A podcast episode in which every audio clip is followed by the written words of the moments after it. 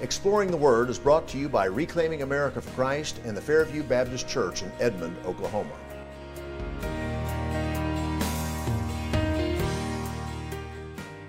This is Pastor Paul Blair. Thank you for joining us for today's edition of Exploring the Word. Today we're going to be finishing a message that we began last time. As a matter of fact, the last four days, or this will be day four, of this discussion. The first two days we talked about the subject irreconcilable. As Christians, we aren't supposed to accept peace at all costs. We cannot compromise that which we know is true. We cannot compromise the truth of Scripture. We cannot compromise and accept error and sinfulness and wickedness as the norm. And now we are discussing the subject irrevocable. There is a time where the Scripture says that we are to come out from among them and be separate. We saw the pilgrims separate from the Church of England. We saw the patriots in Constitution Hall separate from the tyranny of the British Empire. Folks, we are now a very divided country. As much as I love our history and heritage, what we once were, we no longer are. We've got half the United States of America that still adheres to biblical truths and still holds liberty as dear. We've got the other half that is ready to sell out to Marxism and the atheistic tyranny that comes with it. Well, what are we going to do? Listen closely as we finish this subject in part two of today's message Irrevocable.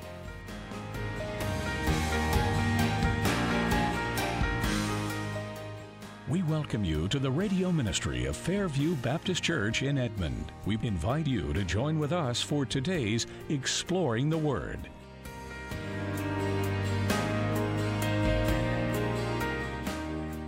Governors and mayors have bequeathed upon themselves to force you to wear a mask. Because by the same power, they could force you to wear a football helmet or to wear a pair of rubber flippers, or to put on a suit of armor, or to wear a hazmat suit, or to stay in your house, shut your business, and close down your church. That's why this is so important. If we believe that the preaching of the gospel is the most important thing we can do in life, then surely we would believe that the second most important thing is to defend the right to do the most important thing. So I stand before you to defend the right of conscience and of speech. And yet, my friends, we are right on the verge of having those stripped from us. That's why this is so important. It's not just a bunch of political gobbledygook. This is life and death. History shows that tyrants always use the same steps to, to enslave their subjects. There's nothing new about this. There was, excuse me, there was nothing new about this in 1776. They had seen all of this before, and there's nothing new about it today. People are no more evil today than they were in the 1400s. Man is fallen. Man has this insatiable desire because of his fallenness to control his fellow citizens. And without great restraint, some can rise to a position of power to do just that. I'm 61. I've lived most of my life. I still have effective years left, but I have no idea how long I will be on this planet. But I have children who are in their early 30s, who have children, my grandchildren, who are anywhere from still in the womb and about to be born in a few months to the age of seven. It is for their future that I am speaking out, not my own. Do I want to end my life in a prison? No. But I am willing to pledge my life and my fortune and my sacred honor to keep them free. Amen. And I am willing.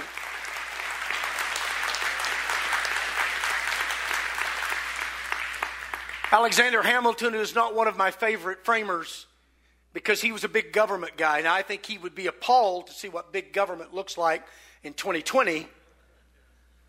But he says if the federal government should overpass the just bounds of its authority and make a tyrannical use of its powers, by the way, it has, the people whose creature it is, notice the government is a creation of the people. Now, this harkens back to what Lincoln said in Gettysburg in 1863 government of, by, and for the people must appeal to the standard they have formed and take such measures to redress the injury done to the Constitution as the exigency, that means the circumstances, the urgent need, may suggest and prudence justify. I'm here to tell you that's where we are today. Great injury has already been done to our liberties. And with the most probable inauguration of President Joe Biden and Vice President Kamala Harris, even greater damage, maybe irreparable damage to our liberties is about to occur. So, what do we do? Well, first, we all have to establish have we reached an irreconcilable spot? I personally believe we have. There are certain things that are revocable, but unalienable rights are not among them. Constitutions are revocable, compacts are revocable, but eternal truths are irrevocable. And it's upon those that we stand, and we can do no other. So here's the thing Chris Cuomo says our rights don't come from God, they come from government, meaning then that the government can take them away. Well, how many liberties are you willing to give up? How many of us are willing to go down with the ship? Because there is at least half of this country that wants to remake the American Republic into something else, and I promise you, that something else you're not going to like. And so, do we just stand by and say, well, we're locked in, there's nothing we can do about it? Did the 13th, 14th, 15th, 16th Amendments lock us in so that we can't do anything about it? Do you honestly believe that the framers who wrote the original documents would have stood by and done nothing? And yet we practically have. So I'm doing what I realize is greatly misunderstood in our time and not popular with many. But I am calling for a political separation. I'm calling for a political divorce.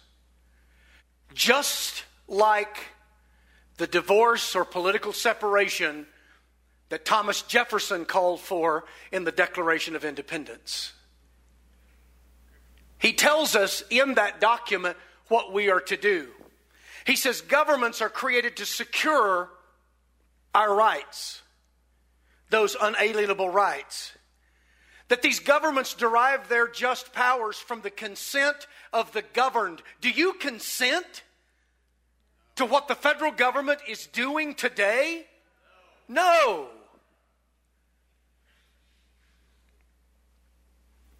That whenever any form of government becomes destructive of these ends. What ends?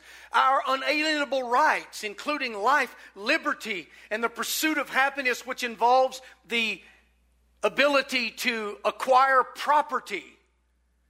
And yet, AOC and, and her squad are claiming that government has the right to take what you've earned and to redistribute it to those who won't work. By the way, the separatists that we call the pilgrims experimented with that. Remember how that worked out for them?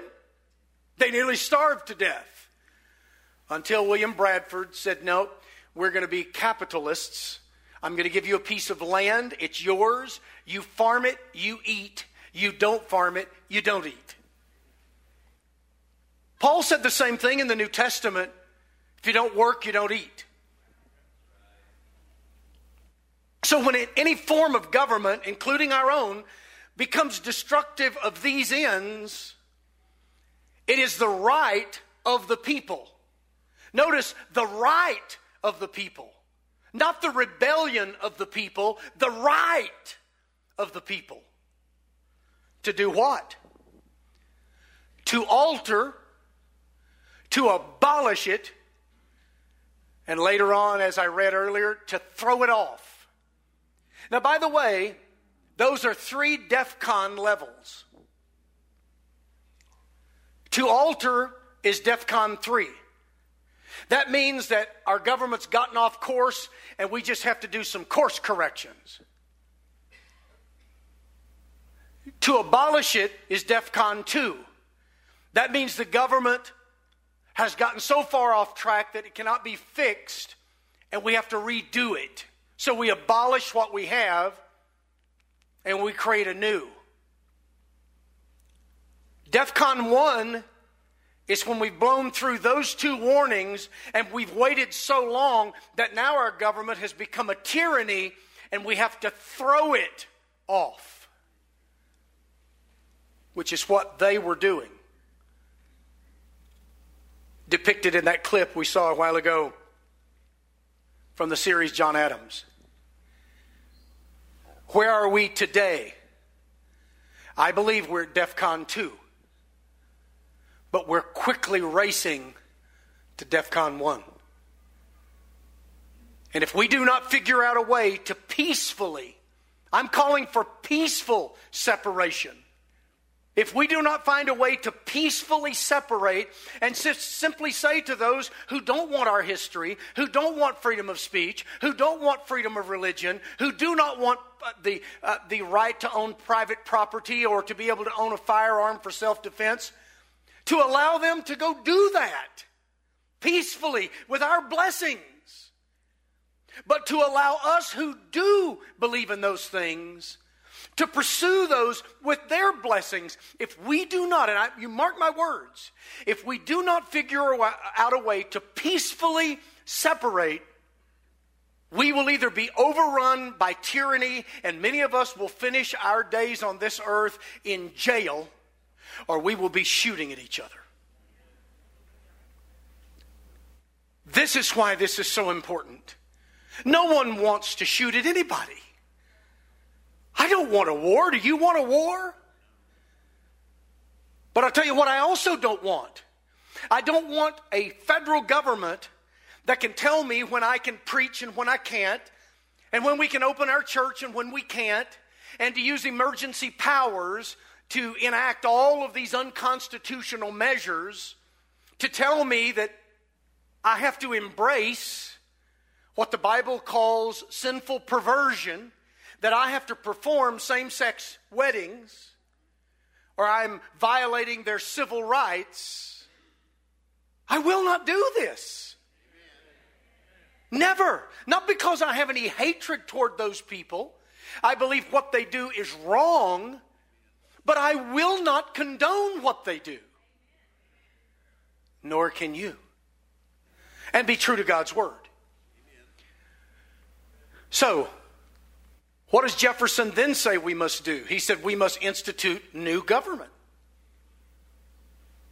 You understand, these are not my words, none of them. These are the words in our national birth certificate. He said we must institute new government. It's time for that. Laying its foundation on such principles and organizing its powers in such form as to them, meaning those who have been aggrieved, shall seem most likely to affect their safety and happiness. So, following Thomas Jefferson's own advice, this is what we are to do. Now, we're a small congregation. On a good Sunday, we have some 400 people here. I'm not a powerful individual. My message does not go very far. Of course, we have an internet presence, social media, where our message goes a little further than just to those who attend. But we're not a large church. But all I can do is tell you what I believe to be true, and then to be true to you, to be as transparent as I can possibly be to you. This is all I can do. But I would imagine that those men that were sitting in Independence Hall in July of 1776 felt rather small themselves. Sometimes large things have small beginnings. Now, as I begin to close this message, I want you to know that that generation did not relish what was about to happen. Jonas Clark, who was the pastor of the church in Lexington, Massachusetts, one year after the Battle of Lexington, preached a sermon about it. Listen to what he said. The connection of America with Britain might have been preserved inviolate to the end of time, and it may be added that there is no just ground to suppose that it would have ever entered the heart of Americans to have desired a dissolution of so happy a connection with the mother country or to have sought independence of Britain had they not been urged and even forced upon such an expedient by measures of oppression and violence and the shedding of innocent blood. Abraham Keteltas, a preacher who preached all over the Northeast, in a 1777 election sermon said, All our assemblies have endeavored by the most humble and earnest petitions to the throne to prevent the fatal war, which now rages and desolates our land. And it was not until every pacific measure failed and our petitions were scornfully treated and rejected, and a powerful fleet and army had actually invaded us and shed our blood that we took up arms in behalf of our lives and liberties. A preacher and soldier in the Continental Army, William Gordon, preached a sermon on July the 4th, 1777, the first year anniversary of the signing of the Declaration. I actually have a copy of his sermon. Said, This continent complained of real grievances and humbly petitioned. Instead of being heard and relieved, the yoke was increased by fresh acts of cruelty and new burdens laid upon the continent. Our first grievances were spoken of as if not real, and as though we complained without cause. We were at once plunged into a defensive war. Still, we were desirous, if possible, of an accommodation. We therefore petitioned again without rising in our requests, only enlarging them to take in new grievances. Instead of having them redressed, we were deemed and were to be treated as rebels. I could give you quote after quote for sake of time, I'm going to pass through some of these quotes. And I want to get to the final quote that I have from a man by the name of John Witherspoon. As you can see, he was a member of the Continental Congress that voted to separate from Great Britain, signed the Declaration of Independence. He was also the president of what later became Princeton University. He was a Presbyterian preacher. Dr. John Krebs was a witness of the scene that I'm about to read to you. He said, Every eye went to him, meaning to Witherspoon, with the quickness of thought and remained with the fixedness of the polar star. He cast on the assembly a look of inexpressible interest and unconquerable determination, while on his visage the hue of age. At that time, Witherspoon was 64 was lost in the flush of burning patriotism that fired his cheek. Now, what caused everyone to pay such close attention to John Witherspoon? He stood and he gave this speech. There is a tide in the affairs of men, he said, a nick of time. That noble instrument on your table, meaning the Declaration of Independence, which ensures immortality to its author, that would be Thomas Jefferson, should be subscribed this morning by every person of this house. He that will not respond to its accents and strain every nerve to carry into effect its provisions is unworthy the name of free man. For my own part of property, I have some, of reputation, more. That reputation is staked, that property is pledged on the issue of this contest. And although these gray hairs must descend into the sepulchre, I would infinitely rather they should descend thither by the hand of the executioner than desert at this crisis the sacred cause of my country. The delegation heard that speech, heeded Witherspoon's advice, and voted to separate from Great Britain. And the rest is history. This is where we are today. It is time for political separation, peaceful separation. Our differences are irreconcilable and our rights? Well, Chris Cuomo is wrong. Our rights are from God, and they're irrevocable. Amen.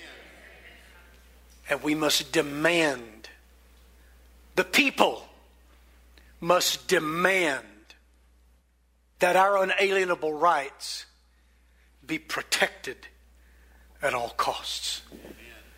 Now, I want to close with one last clip. It's from a movie that many of you are familiar with. It's the movie called The Patriot. Mel Gibson plays a composite figure who goes by the name of Benjamin Martin in the movie. There is no one character, although some believe that he's slightly playing the part of, of a gentleman called the, the Swamp Fox. But he's kind of a composite individual. He had fought in the French and Indian War and hated war. He was called by his own convention in Virginia to vote to separate. But he did not want to fight. Now, because he keeps his family out of the fray except for his oldest son, if you've seen the movie, you know that he loses one of his sons. And then, with two of his younger sons, ambushes the British squad of soldiers that has captured his oldest son, played by Heath Ledger, and finally frees him and eventually enters the war and becomes a pivotal part of winning our independence. I want you to watch this clip, watch his defiance early on, and then I want you to listen to what he says at the very end, because at the very end, you're going to hear him comment after he had decided to fight. Would you tell me, please, Mr. Howard, why should I trade one tyrant 3,000 miles away for 3,000 tyrants one mile away.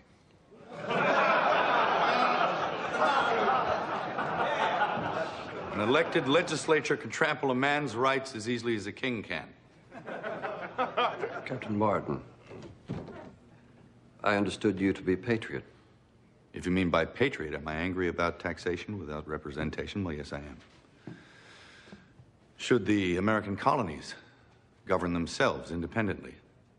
I believe they can, and they should.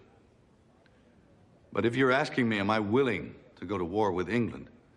Well, then the answer is most definitely no. There are alternatives to war. We take our case before the king. We plead with him. Yes, we've tried that. Well, then we try again and again if necessary to avoid a war. Benjamin, I was at Bunker Hill. The British advanced three times, and we killed over 700 of them at point blank range, and still they took the ground. That is the measure of their resolve. If your principles dictate independence, then war is the only way. It has come to that. I have seven children. My wife is dead. Now, who's to care for them if I go to war? I will not fight. And because I will not fight, I will not cast a vote that will send others to fight in my stead. And your principles. I'm a parent. I haven't got the luxury of principles.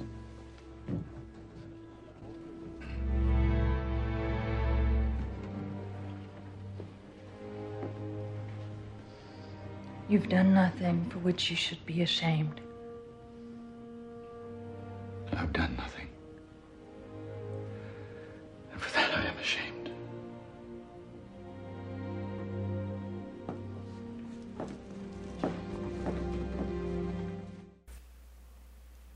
I have done nothing. And for that, I am ashamed. It is time for every liberty loving Oklahoman to stand and say no further. No further. Would you bow with me in prayer? Before I pray, let me say to you that if you do not have peace with God, Jesus came to give you that peace. He is the Prince of Peace, and He will set you free from your sins. If you want to come today and meet the one who died for you, come. We have counselors who will be here to pray with you. Maybe you're a Christian and you know that you have not been faithful to what God has called you to do. Then come today. Never a better time than December to recommit your life to what God has called you to do and to be. Maybe like the character in The Patriot, you've kind of ridden other people's coattails and you've done nothing. And for that, you are ashamed. Well, now is the time to begin to learn these principles and to stand for what we know is right. Maybe you ought to join this church. You know that pastors all over this state should be preaching on these topics. You know it. Then you should join this church and link arms with us and help us.